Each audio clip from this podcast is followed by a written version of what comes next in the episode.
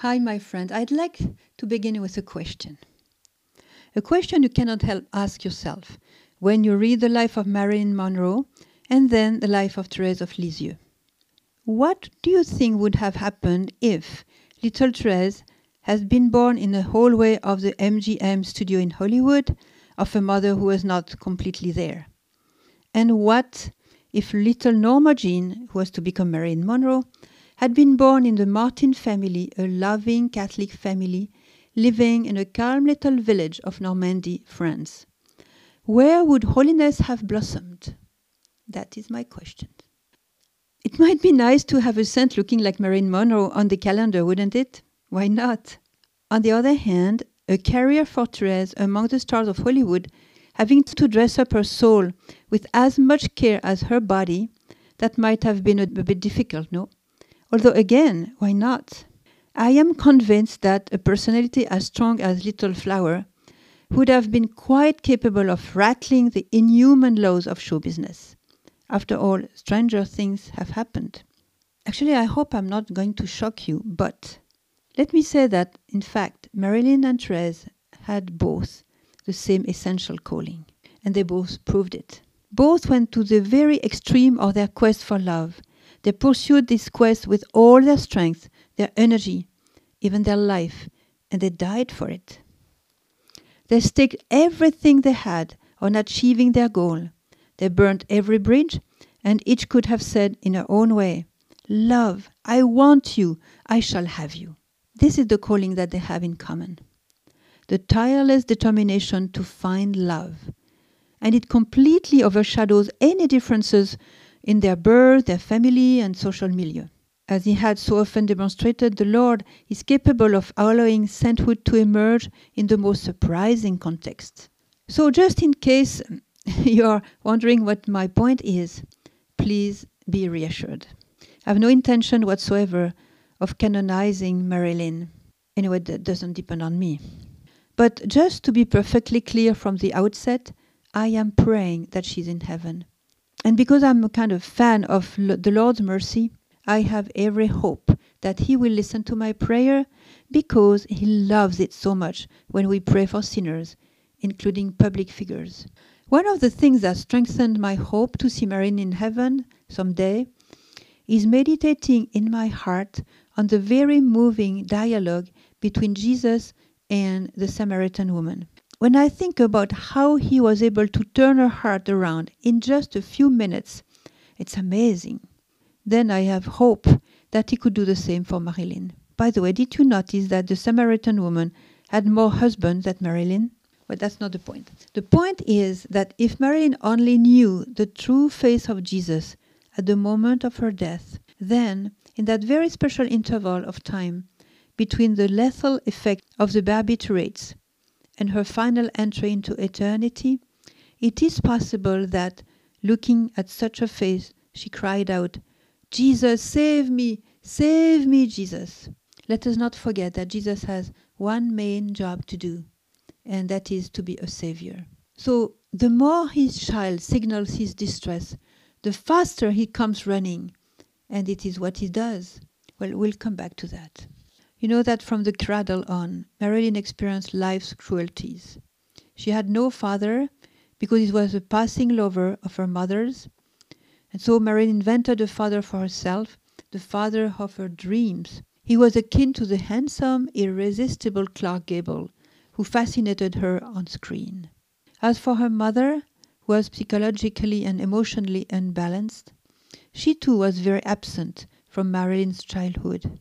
In fact, from the earliest days of Marilyn's life, her mother had been in and out of mental health institutions. And as a result of her mother's madness, which prevented any real communication between them, Marilyn received very little affection from her mother. Another important detail in the biography of Marilyn's mother is that when she was not locked up in a mental institution, she worked as a film editor for MGM Paramount Studios. This means that Marilyn was in the front row for all the newest and most glamorous movies. And because her mother had no time to take care of her daughter, Marilyn was entrusted to the care of neighbors who watched over her for a few dollars a week. These neighbors were very kind, austere, and pious people. Marilyn stayed with them until the age of seven. While there, she began to pray and sing hymns. There she was also exposed to the gospel every day. She went to Sunday school and loved to sing, Jesus loved me, this I know, Jesus loves me, this I know. How it is that she didn't remember this later on? Well, the family raised their children with strict moral values. And this was the puritanical America of the 20s. But then, at the age of seven, Marilyn completely forgot the God of her childhood when she moved away to live with a couple of English actors who quickly plunged her into a very different world, an artistic and bohemian world where the very idea of God was completely absent. Marilyn reached the age of reason and started to search for her own identity. Her conscience, which was still naive and pure, was strongly impacted by the complete shift in values. For instance, in her first family, going to the movies and drinking alcohol were sins. In the new culture, people would watch two movies a day and no one seemed to worry about it. She couldn't put her hand on which way of life was true, what was right, what was wrong. As there was no one to sit down with her and gently answer her question, no one. At this time, she also developed physically into a mature young woman. She amazed people with her extraordinary vitality. Psychologically, however, she was developing a kind of insecurity, even a fear of the outside world. And this was also the time when her mother completely disappeared from her life, forcibly taken in a psychiatric hospital after an episode of delirium. It was the same hospital where her mother's parents, mentally ill, Marilyn's grandparents, had just died. She was seven years old and couldn't call anyone mommy, just like Therese of Lisieux. And strangely enough, she seems to bear it much better than Therese she got to know her new environment, which was completely atheist and depraved. I think that this is when, in her new family, Marilyn began to feel an emptiness inside. She had lost her bearings, something children so badly need, and she actually never found them again. This is when her natural enthusiasm, her capacity to marvel and thrill, began to slowly erode. Her mother remained in the hospital the old English couple ended up going back to England, and once again Marilyn was fostered by another set of neighbors. That is, until the day she found herself with her suitcases facing a tall gate with a sign saying Los Angeles Orphans Home Society, known today as Hollygrove.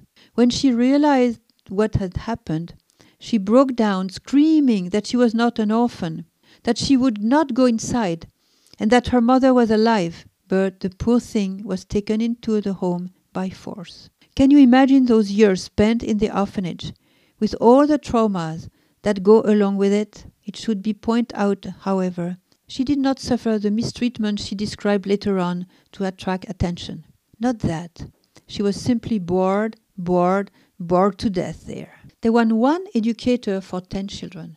In other words, she lived in a complete emotional flatland, and it was a deep mutilation of her future capacity for happiness. She made many attempts to run away because for a teenager that kind of boredom is very destructive. In fact, it is possible that it is where Marilyn's future despair took root. Later, after three failed marriages, she found herself alone in a room in New York, drunk on champagne and ready to commit suicide.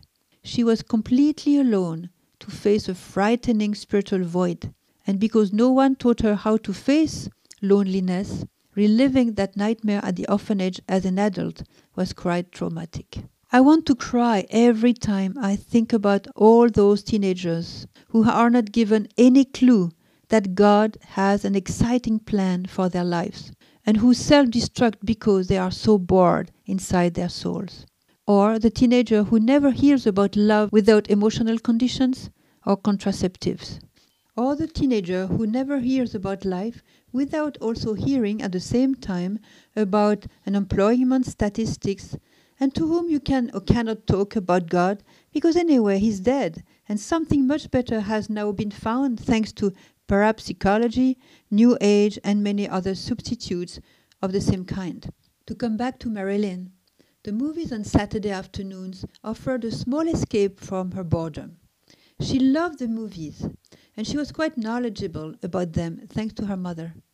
In fact, one of her biographers said that she loved movies as passionately as a sick person hangs on to life in hope of remission. That was it exactly. She compensated for what she was missing by dreaming of the great Hollywood stars. And it is easy to imagine the kind of fascination she must have felt for this shiny world of American movies. It was the golden age of Hollywood, the dream machine in full throttle. And Marilyn, more than anyone, found food for her heart and soul in the Saturday afternoon world of dreams. It's important to understand that Marilyn drew her understanding of love, love that she had never experienced personally, from the movies and only from the movies. And that is also where she shaped her mental pattern for the way to find love, namely through seduction, the kind of super seduction that the stars had. And since only love can make you happy, the conclusion was simple for her. To be happy in life, you have to be very, very attractive. And then watch out. It was precisely at that moment, in the middle of the teenage years, that Marilyn experienced something that completely upset her existence, something that struck her directly in the heart. The story is so simple and commonplace that it could almost go unnoticed, but you will see how deeply the event resounded in the core of Marilyn's being. One rainy day, Marilyn was feeling rather depressed, and she ran away from the orphanage. She was brought back by a policeman and taken to the office of a woman from the orphanage that she hardly knew and almost never saw. Of course, she expected to be scolded and maybe even beaten. The lady came up to her with a great deal of kindness, gave her dry clothes to replace her own, which were soaked in the rain. And the lady took her in her arms and told her that she was lovely and her marvelous skin. She called her my child, and even took out her compact to powder Marilyn's face. And for the girl, this was a complete illumination the light in her life. She later wrote, This was the first time in my life I felt loved. No one ever noticed my face or hair or me before. And here her entire life turned upside down, because for the first time she finally got a taste of human tenderness. For her, that was a true miracle. And again, she developed an association of factors that was to take her a long way. If I'm loved, it is because I'm pretty and my skin is soft. And so, what did she start doing to make up for all those years without love? She completely devoted herself to her body. If the beauty of her body could trigger so much tenderness, then that was what she would stake everything on. Thanks to that, she would finally get what she wanted most in the world to be loved. And for her, being loved was already a matter of life and death. And that is how, without her even realizing it, the spirit of idolatry took shape inside Marilyn, and this being that had been so terribly wounded by life. How can the absence of God and the lack of relationship with Him lead a heart that is thirsting for love to fall into idolatry? When the lack of human love grinds up the heart, then one is ready for anything to find love. For Marilyn, the search for love led her to engage in endless makeup sessions. She spent hours and hours of studying herself from every angle in front of the mirror to see how she could seduce and be noticed, something which all her photographers were to marvel at later on, because she could position herself in front of a camera like no one else. She had the reputation of being almost magical. Of course, we have to imagine the kind of atmosphere she was living in as well. On the one hand, the flat and dreary life of lacks luster often, and on the other hand, the revelation of a world that crackled with excitement and captivating adventures and romantic stories as shown in Hollywood's movies. And because teenagers identify with what they admire, Marilyn became to mimic the great stars and focus on her own character, watching herself live and checking people's reactions to her. After her first marriage failed, actually she was married off to escape another stint of the orphanage. She was marvelously successful in a modeling agency. She became increasingly passionate about her own image. She began a touchingly relentless struggle to enter into the spiral of greed. She really believed that thanks to her body and image, everyone would love her. All the men would lust after her, and at last she would be the queen. She would be the star of all stars. Now let's go to Little Flower. Actually, Therese experienced something similar. You know, I really love to establish a parallel between the two events. Therese was at that key age between childhood and adolescence. She was 11 when she received her first Holy Communion. You should really read those pages where she describes this dream day when she received communion. She prepared herself for it lovingly, making sure that her heart would be filled with magnificent flowers for the first coming of Jesus. She simply said, Oh, how sweet was the first kiss of Jesus to my soul! That day, in a great anointing, in a great gentleness, Therese's life completely turned around. She wrote, It was a kiss of love. I felt love. And I too said, I love you. I give myself to you forever. It should be said that for years before her first communion, Therese shared glances with Jesus. She spoke with him, and she often offered him what she called her little flowers. They were simply her little hidden sacrifices. But on that day, it was no longer just a glance. It was a real fusion of love. Jesus and Therese became one, and she felt that she had just tasted heaven. At that age, little Therese was still a tiny little thing, but she had understood everything. With that first kiss, as she said, she aimed straight for what had been revealed to her as the most wonderful of treasures being loved by Jesus and becoming one with Him. What better definition of heaven could one possibly find? I can't imagine. And Therese staked everything on getting and keeping that treasure. Just like in the parable of the field and the treasure in the Gospel, she sold everything she had to acquire the treasure of all treasures, and she succeeded. She burned all her entire life just to get it. You see, there is such a contrast between she and Marilyn. As for Marilyn, after the experience of happiness through love, she did the same thing Therese did. She sacrificed everything to get that love in a lasting way and to finally get her fill. We will see that although they both have the same aim, the path they followed was different. And this is where we come to the tragedy of the story. Not all paths lead to where we expect them to go.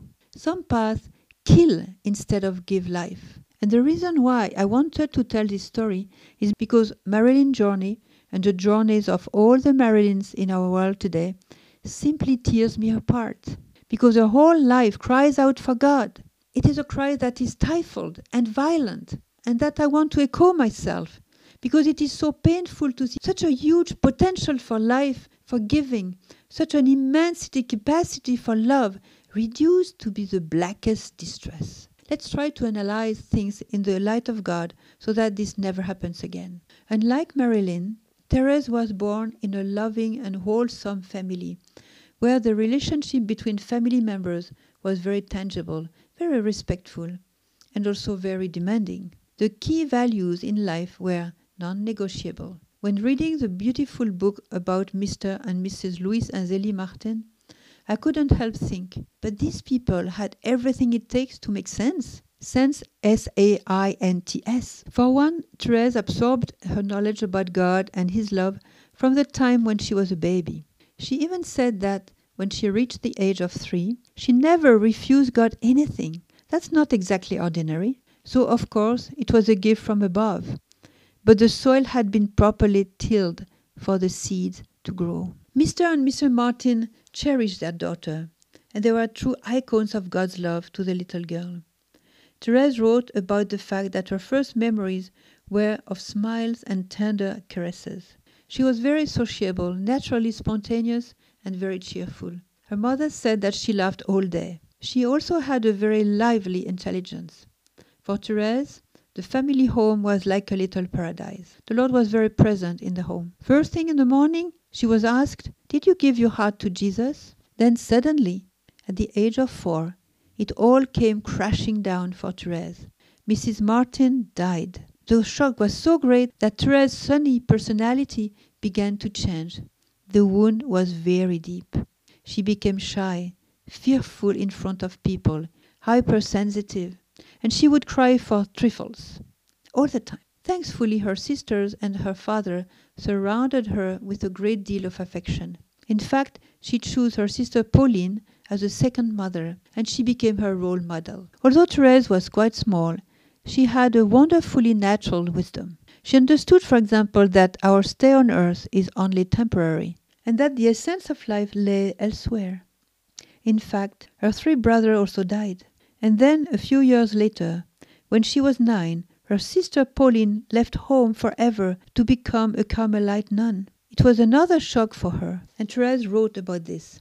Pauline was lost to me, almost as if she had died. How could I express the anguish of my heart? In a single moment I understood what life was. I saw that it was nothing but suffering and constant separation. I cried with bitter tears. This episode brings to mind a question. What is worse, the slow erosion of a child's heart when deprived of his real mother, or the trauma of a brutal break in the relationship between the child and his mother? What is clear is that Therese almost broke to pieces when she lost her mother. At the age of nine, after her second little mother Pauline left, she began having nervous tremors and hallucinations. She felt dreadful and had completely unexplained terrors. She would find herself in bed, dazed and numb. No one really knew what was wrong with her. She couldn't sleep. She didn't speak any more. Her eyes were glazed, and this lasted many months. You can imagine the chain of intense prayer that formed around her. And then one day she tried to cry, Mommy, Mommy! And she turned toward the statue of Our Lady, which was standing in front of her, facing the bed. And the Mother of God turned her face toward her and smiled at her. A ravishing smile, Therese later wrote. The Blessed Virgin Mary seemed to be beautiful, so beautiful that I had never seen anything so beautiful. And through this smile, Therese was instantly healed. The tenderness of the Mother of God penetrated into the very depth of her soul and delivered her from her terrible ailment. Afterwards, she never had any raptures or some of those extraordinary things you often find in the lives of the saints. But until the end of her life, she remained a person who had been miraculously cured by the Blessed Mother. And that is something you do not forget. I imagine that some people might say, Yes, well, I would have been happy with that for the rest of my days, too. To tell you the truth, me too. it is no doubt that this grace enabled little Therese, once she had become a Carmelite nun, to say the sentence which has since become famous I prefer the monotony of sacrifice to ecstasy. She had known the rapture and the ecstasy of the mystical life through the smile of Our Lady, even though it was not exactly what we would call a rapture experience. It was, however, a fantastic eruption of the supernatural in her life, an incredible revelation of the beauty of heaven and of the beauty that conveys love. That is what is important the fact that this experience poured love directly into her soul. In one instant, what the soul knows through faith becomes a real experience. It knows that it is infinitely loved, knows that rapture is real, and that for all eternity the soul will be carried away into this infinite sharing of love, will be seen by love, and will contemplate love in its inexpressible beauty. So, all right, if in order to obtain that, I must walk for a few years in the monotony of sacrifice, then this monotony of sacrifice becomes more than desirable to me. I must say that I do have a difference of opinion with Therese. I like to address the saints in heaven with a bit of humor. So I tell Therese that personally, contrary to her, I prefer ecstasy to the monotony of the sacrifice. And I can see that, in fact, deep down, Therese feels the same way, that she too would much prefer a rapture. In fact, her whole being is straining toward this rapture of love. It is no wonder that the Lord allowed her, at the end of her life, with the outcome of her tuberculosis, to die in a marvelous ecstasy before the eyes of her sisters. You could say then that Therese lived in the expectation of this rapture. this embrace of love with her spouse. She desired this more than anything else. She preferred this to everything. And here I just have to think of the patience and fierce ingenuity of a usurer who will always manage to squeeze the most he can from anything he does. With Therese, it was the same thing. She would do whatever it took to turn everything into love. She wrote, You know it, my God. I have never wanted anything but to love you. I have no other ambition. Your love came to me when I was a child, grew with me, and now it is so deep that I can't see the end of it. Love attracts love. And so, my Jesus, my love is straining towards you, wishing and wanting to feel the deep that is pulling it in. Well, I think that the great driver in the life of Therese, her inner energy, that was truly fail proof, was her early understanding of the ultimate meaning of her existence, understanding the why and the wherefore of her life, and then to marvel at it. Why did she enter the Carmel? Why did she embrace with such courage this life of hidden and monotonous sacrifices? It is because very early on she felt the intoxication of being loved, of being loved by Love Himself.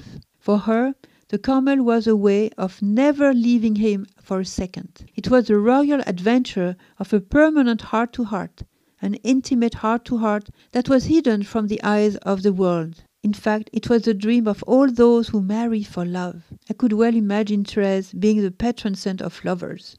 And here we touch upon the crux of our subject, which is true adoration. I write here of adoration in spirit of truth, which is so closely linked to the depth of love that Therese was talking about earlier.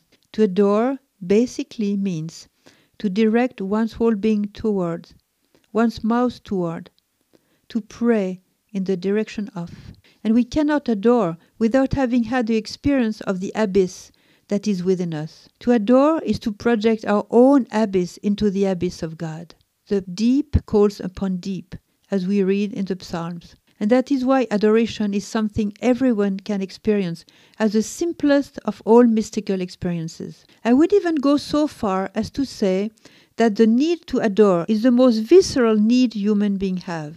Who among us can say that he has never perceived within himself the existential end of love and life? Who has never felt the pain of feeling the hollow in his heart? Well, to adore is simply to plunge that deep, that abyss that we have within our being, into the even deeper abyss of the heart of God. To fling our thirst into Him, He who is the well spring, the one and only spring that is capable of truly quenching this thirst. You know, I really love the words of Therese who explains this so well. Only you, O Jesus, can content my soul, because I have an infinite need to love. That's it. Our own infinite desire meeting the fullness of giving. Marilyn could have said that second part of the sentence herself.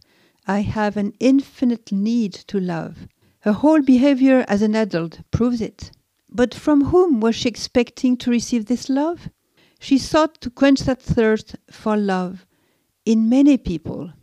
And what a tragedy for her, the constant chasing after love until her hope gave out, until she despaired and ended her life. In Therese's poetic words, look what she wrote. Oh, how my heart would spend itself to bless. It has such need to prove its tenderness.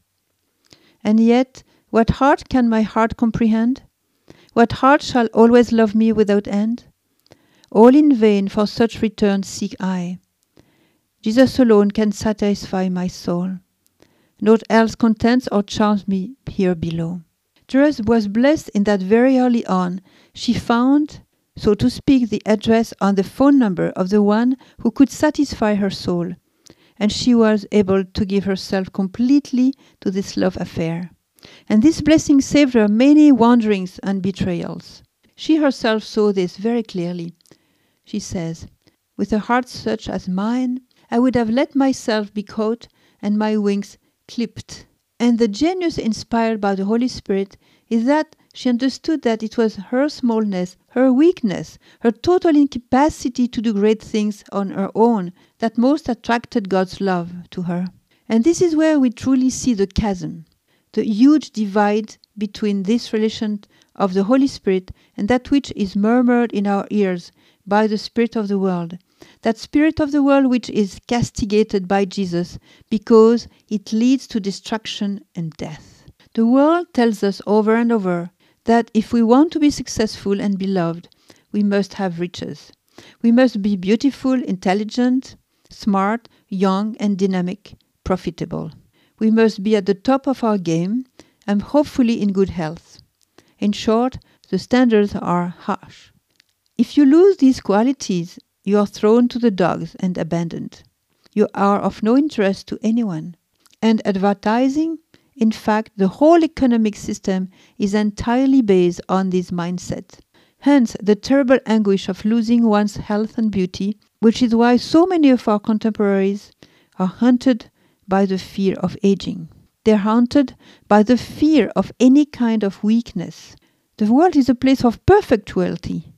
The psychiatrist hospitals are filled with depressed human beings who are the victims of this inhuman mentality. I can personally confirm the reality of this vision of love. So, what a breath of fresh air when we read Therese.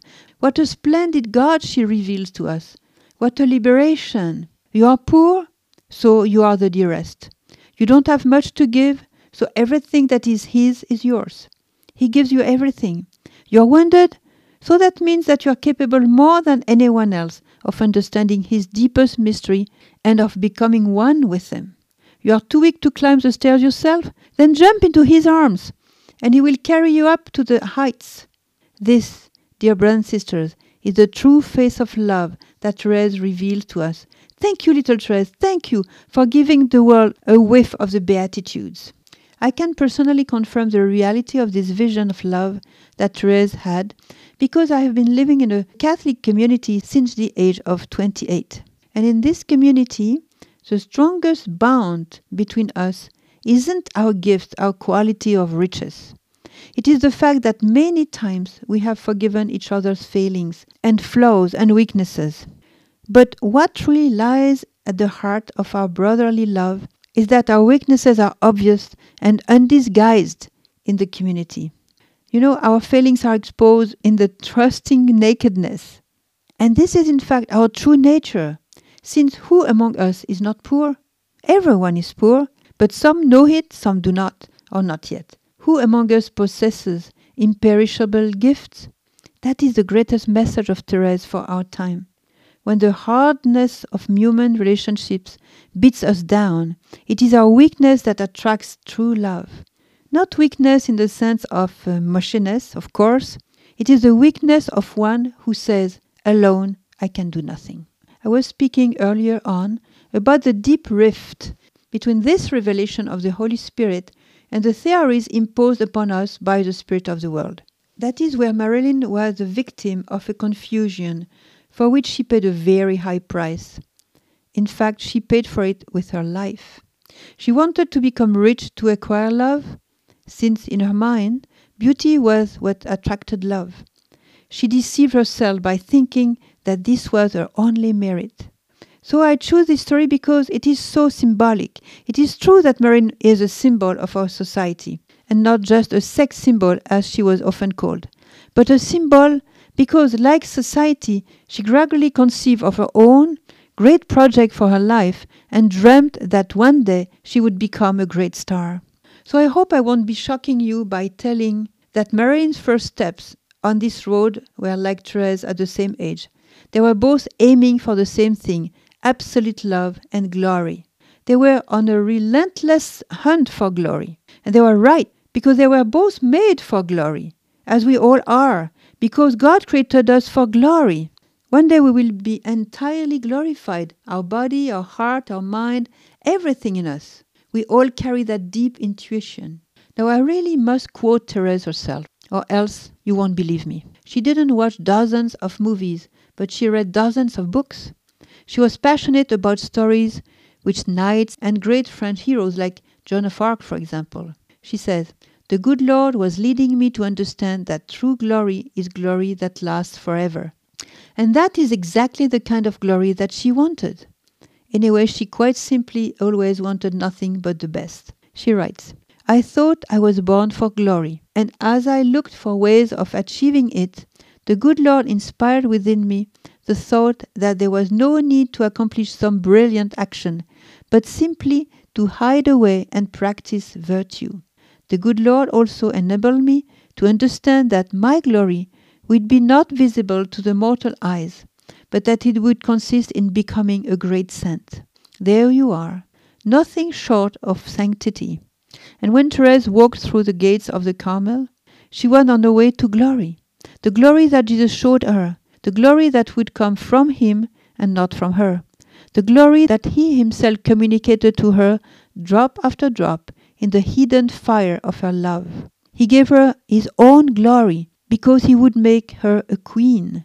Didn't Jesus say in the Gospel of John, I have given them the glory that you gave me, that they may be one as we are one, I in them and you in me. Jesus is speaking to his Father, John 17. And Therese was to become a great saint. She was certain of it, because she knew full well that God never places a desire in our heart without wanting to fulfill it. So you see, the scope of Therese's ambition is truly admirable. How proud the Lord must have been to see her so ambitious, when he suffered so much from seeing us live well below his means. So often he is obliged to pack up his wildest and most beautiful plans for us just because we do not believe that he can love us that much. This certainly was not a figment of Therese's imagination because we truly see that the Lord gave a splendid confirmation of all her inspirations. Therese not only became a great saint in heaven, but even after her death, her writings spread through the whole world like wildfire. Her book became an extraordinary bestseller. What an exceptional career for this obscure little Carmelite, barely out of adolescence, who didn't have even a degree and who had tuberculosis. Today, tens of thousands of Christians and non Christians devour her book, which is a story of a soul, and begin to live this spirituality. And that is how her glory became visible in the eyes of people. It was also the fruit of a great deal of suffering. The Lord had revealed to her, shortly before her death, that she would be extraordinarily successful. And He told her that everyone would love her.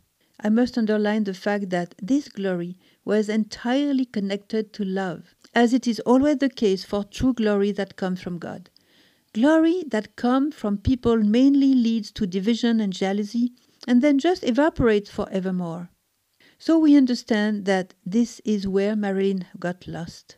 She walked straight into a dead end.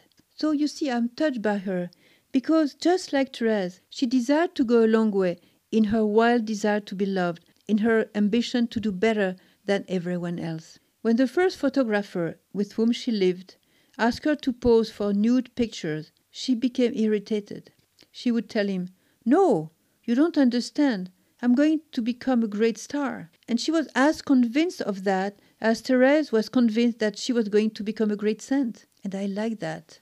Her intuition basically was right. She wanted absolute love where she was completely mistaken because she didn't know the only true source of love. She expected to receive it all from men.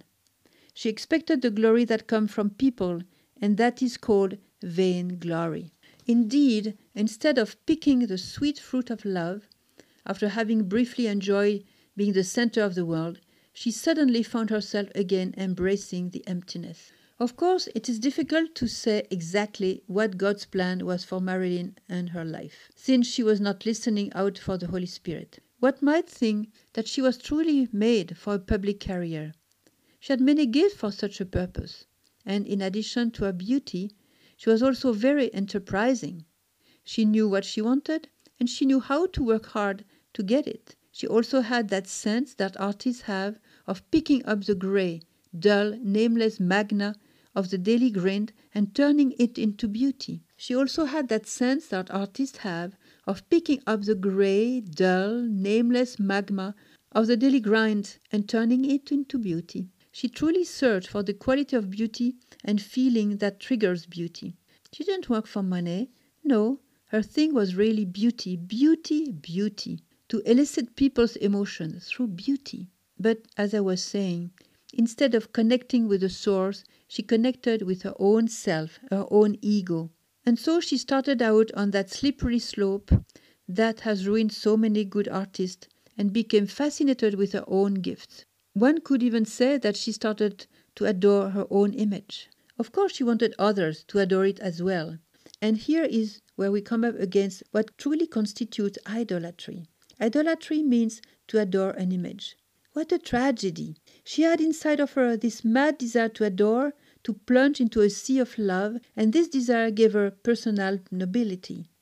She had fantastic potential for adoration, which she diverted, probably unconsciously, to embrace her own image. And that is precisely when, without realizing it, she became destined to fall into despair. And because she was one to go all the way, that is when she sentenced herself to death. Now, whose fault can that be? Well, Therese received a faithful and loving spiritual education from childhood on. Marilyn, on the other hand, had no one to confide in. She was constantly left alone to her own fantasies.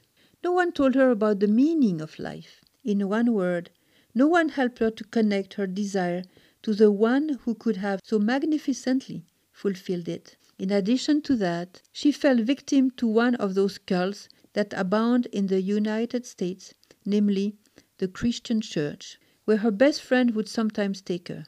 At that time it was a rather esoteric sect, where the triumph of the individual me, ego, prevailed over everything else, and where the voice of instinct and feeling was supposed to be a manifestation of the divine spirit. And those were the only tools that she received to deal with life. And in her defense, I must add that she was also probably a victim of the lukewarm attitudes of Christians, of those who remain silent about their faith in order to respect the belief of others.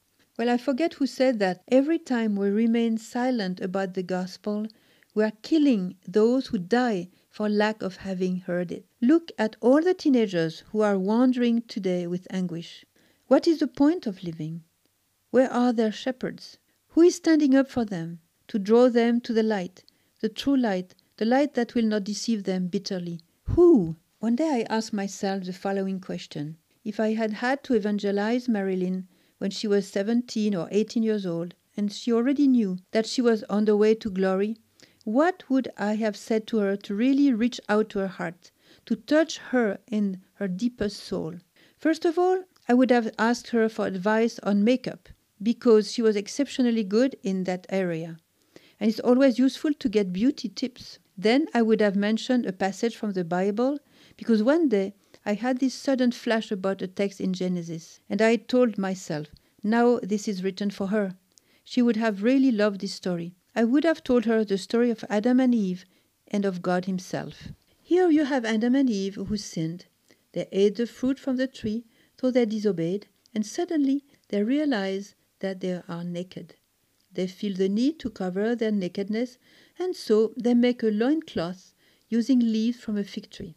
Can you imagine what they look like standing around, the two of them, wearing that loincloth? In addition to that, because they were struck by fear, their hands were probably trembling, and those fig leaves must have been really very badly sewn together. But God's heart was bleeding. He was completely torn up by this sin because it created a rift between himself and Adam and Eve. He knew that this separation, this break in communication, would lead to terrible suffering for mankind. And what was so touching on the part of God is that his first gesture, the very first thing he does for man after the fall, and listen to this carefully, Marilyn, was to dress the man and the woman with his own hands, tenderly, like a mother. He healed the wound of shame and ridicule by dressing them with a tunic. And because the Lord always gives something that comes from inside his being, we will never be able to even imagine the beauty of this clothing and the incredible grace that it carried with it. God has filled it with his own beauty. One never thinks about the fact that God is the very first fashion designer in history and that his label is unique. Today, he would be on the front page of every fashion magazine. And why was this the first thing that God did to dress the man and the woman who had just been wounded to death, it is because God also loves our bodies, not just our souls. He proved it by taking on a body for himself.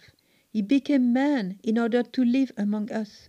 He has infinite respect for our bodies and cannot stand it when they are ridiculed or debased. He knows that our bodies are temples, temples of His presence. In a word, that our bodies are His own house, and He contemplates our body with infinite tenderness. He knows that they are made for glory, because our body will be resurrected and they will be glorified. You know, I detest philosophies or religions that have contempt for the body. For instance, in the idea of reincarnation, the body is nothing but an envelope to be thrown out. This is contrary to the wisdom of God. It is striking to see the testimony of saints of different periods of time who have seen the Blessed Mother, the new Eve. All of them tell us that her beauty is indescribable, both her face and her clothes, and they cannot find the word that will express the grace that emanates from her. But of course, this makes sense. It is God's own beauty that is in her, and that is what Marilyn wanted at all cost. So did little Therese, and in her own way, through a completely different path. Everything God gives to man and woman, Marilyn desired to the highest degree. She wanted to be divinely beautiful, to be the best dressed, to be awash in tenderness, to be desired and madly loved by a man, and to give love. She was really a woman in the fullest sense and in every way. So, to come back to my question about evangelizing, I would say this to her Marilyn, if you truly want beauty, beauty that will never be ruined by wrinkles, by car accidents, or skin disease, turn to the one who can give it to you and begin by admiring his own beauty and adoring it. And he will give it to you in turn through the mysterious osmosis that comes through adoration. You want clothes that reveal your beauty? Then begin with some chastity, because the lust through which you are seen sticks to you like slime and also hurts those who look at you that way. Ask for the advice of the greatest designer in the world. He will surely have some ideas for you. Your body come out of his hands, and he will know how to honor it more than you ever could on your own. You want tender, loving care, the kind of care you were so cruelly deprived of in your life? Well, prepare to receive it. He will send those who will give it to you. But, Marilyn, don't ever fall into the trap of provoking loving tenderness with your sex appeal.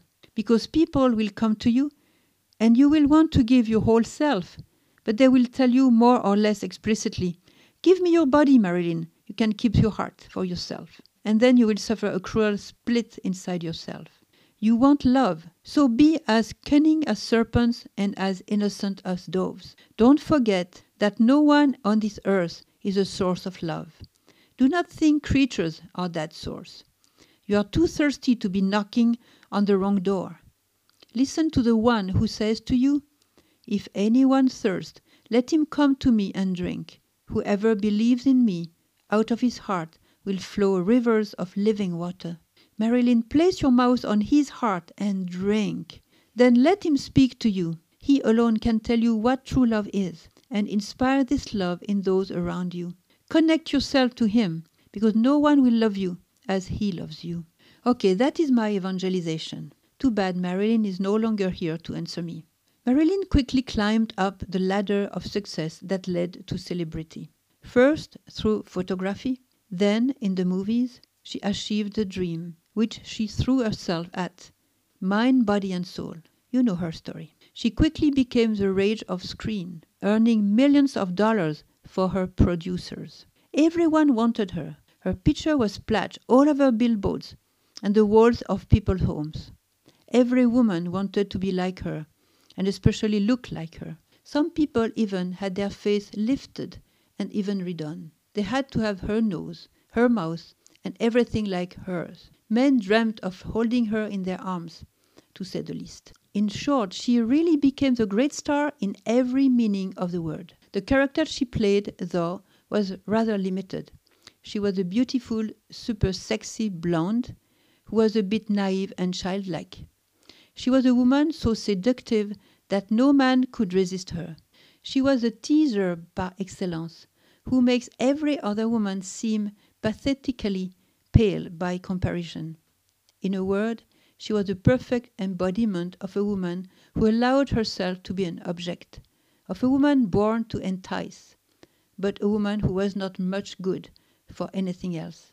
At the beginning, Marilyn played that game, fitting the image completely. Then one day she had a fit. She was sick of it and tired of such a futile image of herself. And around the same time as her second marriage also collapsed into total failure, she had this breakdown. She became more and more uncomfortable with the artificial exaltation of her personality and identity. And so she gradually came to feel the deep rift between her public image, the image people expected of her, and her real poverty, her genuine nagging want, her difficulty in finding happiness, her deep loneliness, her chronic insomnias, and maybe also the haunting spectre of madness that she may have inherited from her mother and grandparents. Anguish began to take over. She saw a psychiatrist every day. She stuffed herself with medication. I think that at that moment she would have loved to cry out that she was not just a desirable body, that she had a heart and a soul, that she had something to give other than just her legendary sensuality. I'm sure she wanted to scream a refusal to be locked up in some character who was nothing more than just luscious curves and a siren smile. But for Marilyn, the agent's instructions were clear.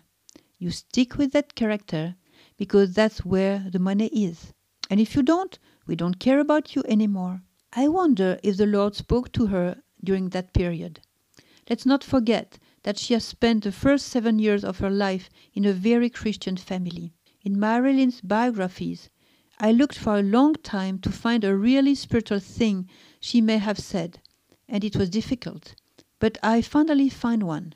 At the height of her glory, she often repeated to people closest to her the following sentence that Jesus pronounced What good will it be for someone to gain the whole world, yet forfeit their soul? How lucid she was! She had a deep awareness of the fact that she was losing her way. Between two public appearances, where she would shine and glitter to wow the audience, she found herself completely helpless and distraught, like an abandoned child, not knowing what to do with herself, faced with emptiness and boredom, lying around on her bed for days on end, dreaming and going nuts. So she would drink her champagne, her eyes staring into nothingness, while everyone was busy adoring her super glorious image. She saw herself without makeup, her hair undone, in front of the mirror, with her dirty clothes that she didn't even have the courage to change. She was nobody. Marilyn, don't you know that your identity, your true identity, is resting in the heart of God, your Creator? He knows exactly who you are. He knows your deep beauty, which is unique in the whole world. So why are you always expecting men to reveal to you who you are? True life does not depend on how you look, on your clothes, on your showing up in nightclubs. You are much more than all that. You don't need to dazzle everyone with your acts to be worthy of love. Why are you expecting love and ecstasy to come from the hungry wolves who surround you, just waiting to eat you up alive? And why do you ignore Him who died for loving you and who is begging you not to lose your soul in this way?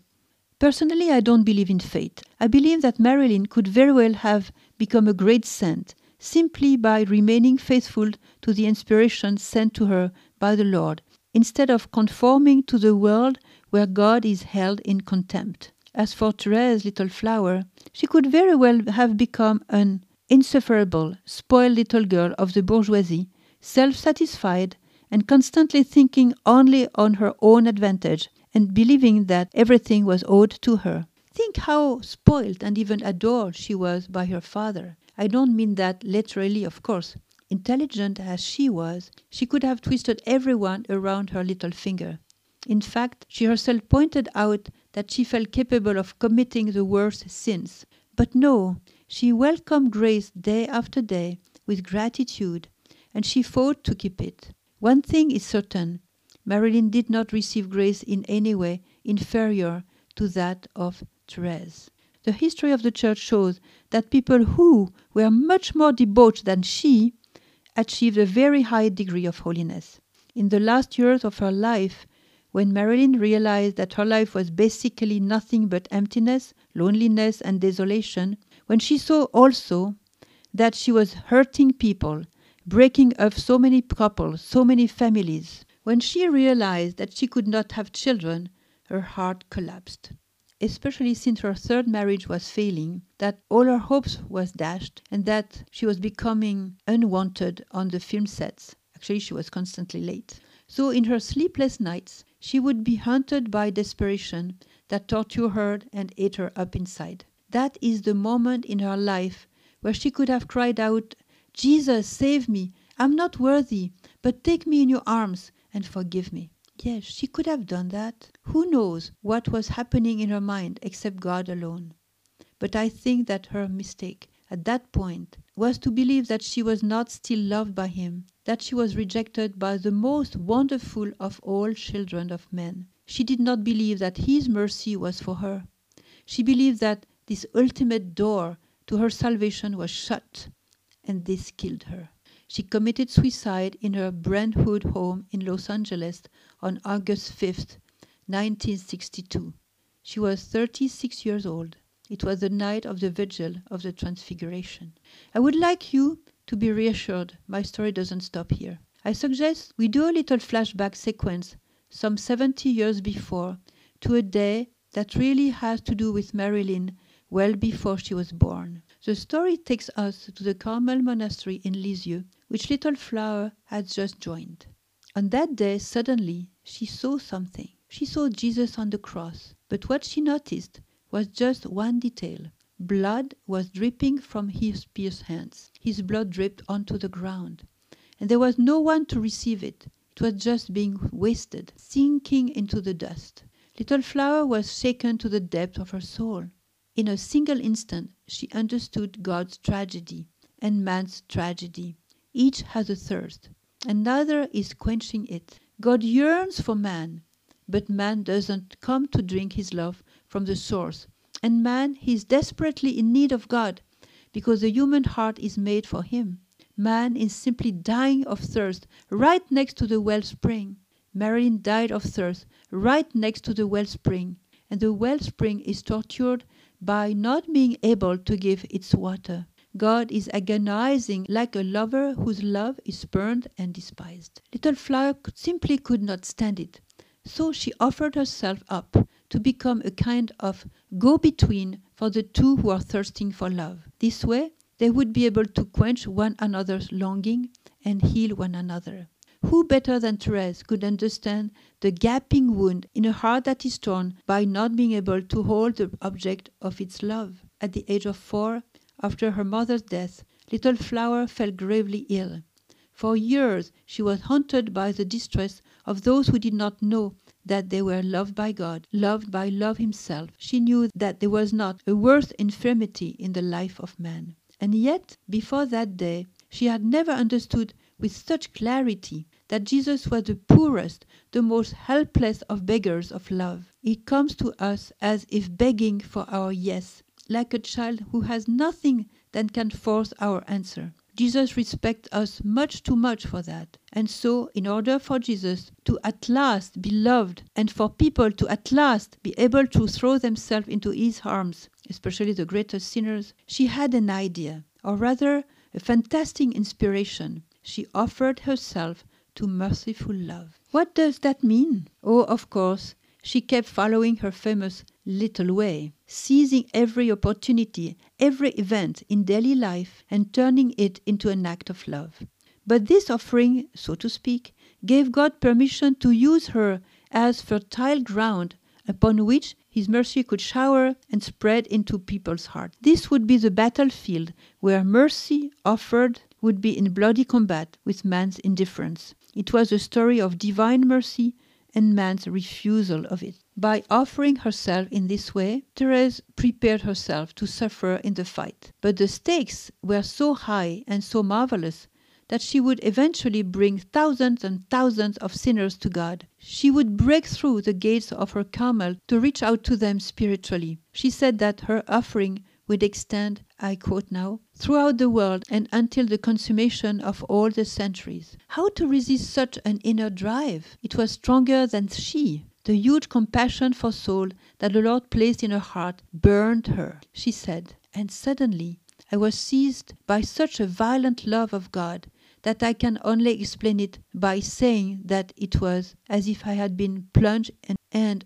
oh, what a fire! And oh, what sweetness at the same time! I was burning with love, and I felt that just one minute more, one second more, and I could have not stood this blaze without dying. And here she is, ready now for her martyrdom of love. She was going to bring this extraordinary fire of love to the souls that were the most distant, the most depraved, the farthest from God, the very souls that are consciously saying no to His love and His forgiveness. A while later, Therese came, as she said, to sit at the table of the sinners, as Jesus did two thousand years ago, not like a rich guest or a star, definitely not she had said yes to spiritual battle, and so she found herself in the middle of the deathly fight between the light and the darkness, between infinite love and the obstinate refusal of love. As a result of her offering herself up entirely, she was filled with the feelings and the thoughts of those who do not know God. She was tortured in the same way they are tortured. She ate the bread of their despair and their bitterness, and her usual consolations disappeared. It was the agony of the dark abyssal night of those who walk in the darkness. It was like sinking into hell. She said, I never thought it would be possible to suffer this much. Never, never. I can only make sense of it through the burning desire I have to save souls. This is normal. She plunged into the very heart of God so how could one be surprised that she was pierced through and through by the sword of sin? She experienced the dreadful suffering of despair to such a degree that she even had thoughts of suicide. If I hadn't had faith, she said, I would have ended my life without hesitation. Exactly like Marilyn. Where Therese should have seen the sky, she only saw a wall, a wall that rose straight to the heavens. By God's permission, Satan tried to make her believe that heaven does not exist. But though she intensively shared the secret affliction of sinners and unbelievers, she did not stop at her own pain. She continued to offer everything and to believe, despite the darkness. She even said that for the sake of the people around her, she was as cheerful as a bird. She could have drowned hook, line, and sinker into the pool of the enemy and diabolical forces that had invaded her. But love was more powerful. Little Flower marched on from one victory to the next. And because she experienced those three years of cruel trials in faith and in love, she reached into the hardest hearts to pour love into them. And that is how she became the mother of so many souls that found light thanks to her. She won. She said yes to so many small and large sufferings that they obliterated all the no's, both small and large, of those who refuse God. As she had correctly prophesied, her victories will continue until the end of time. Do you know someone who doesn't believe, someone who is wandering around without a goal, or who is suffering? Pray to Therese. You'll see she has a solid reputation now and not only in the church. Okay, let's have an example. Even in show business, Therese is active and super efficient. Look at Edith Piaf, a great famous French singer. When she was a little girl, Edith was almost blind and she was cured in Lisieux thanks to little Therese. So every day, and especially before her shows, Edith Piaf would pray to her on her knees. Therese became her closest friend. She would comfort her and she stayed with Edith until she died. And for our Marilyn, struggling in the thorn of life, who for so long now hadn't been singing, Jesus love me, Jesus love me, this I know, but discovered to her horror that she had staked her whole life on empty values.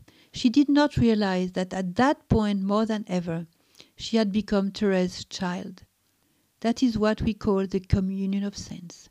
I think that little flower was present, though invisibly, by Marilyn's side during those long, long nights when Marilyn was nursing her own destruction as the only possible outcome.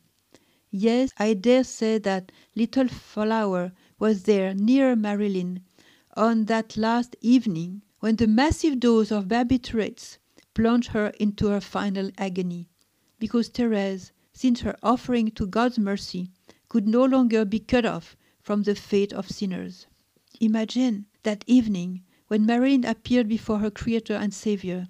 Therese probably slipped her note that read, Don't worry, Marilyn. I've got a passport for you. We both went through the same things. I know the hell you went through. I was there too for years. Just tell Jesus that you're me and that I'm you. And then come kiss, and do this very humbly, with great humility.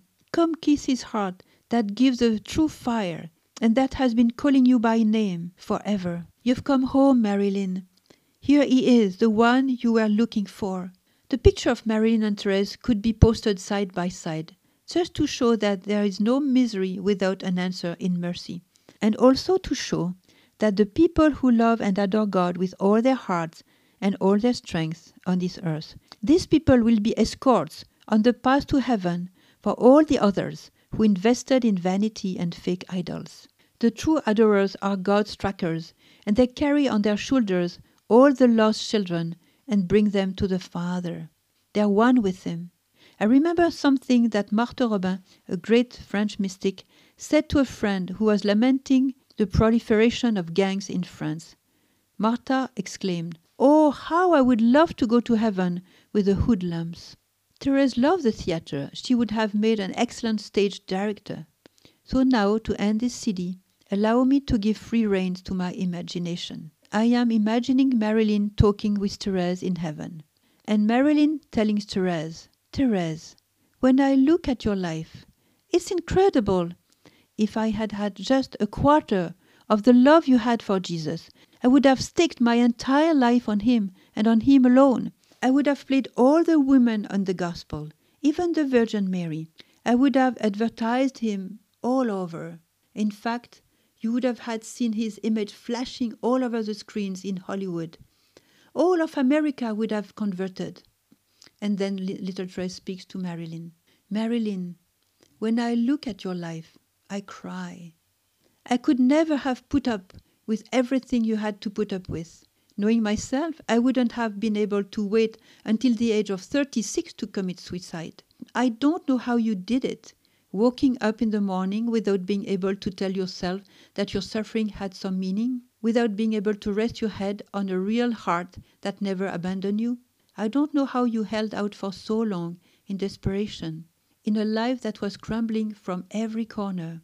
But you see, Marilyn, basically, I'm grateful to you. Because it is thanks to you that I joined the Carmel, 30 years before your birth, without even knowing you. It is your distress that made me lock myself up in this voluntary prison. It is your cry that haunted me day and night and broke my heart. It is because of that cry that I had the courage to give my life drop after drop, and to descend into hell to bring you back to Jesus. It is because of you, Marilyn, and all the other Marilyns in the world, that I had to love, just had to, all the way, had to die from loving. Because, Marilyn, you know what? Let me tell you my secret. You who always wanted to be the queen of love, Jesus is the one who taught me what the highest form of love is. And this is it. There is no greater love than to lay down one's life for one's friends.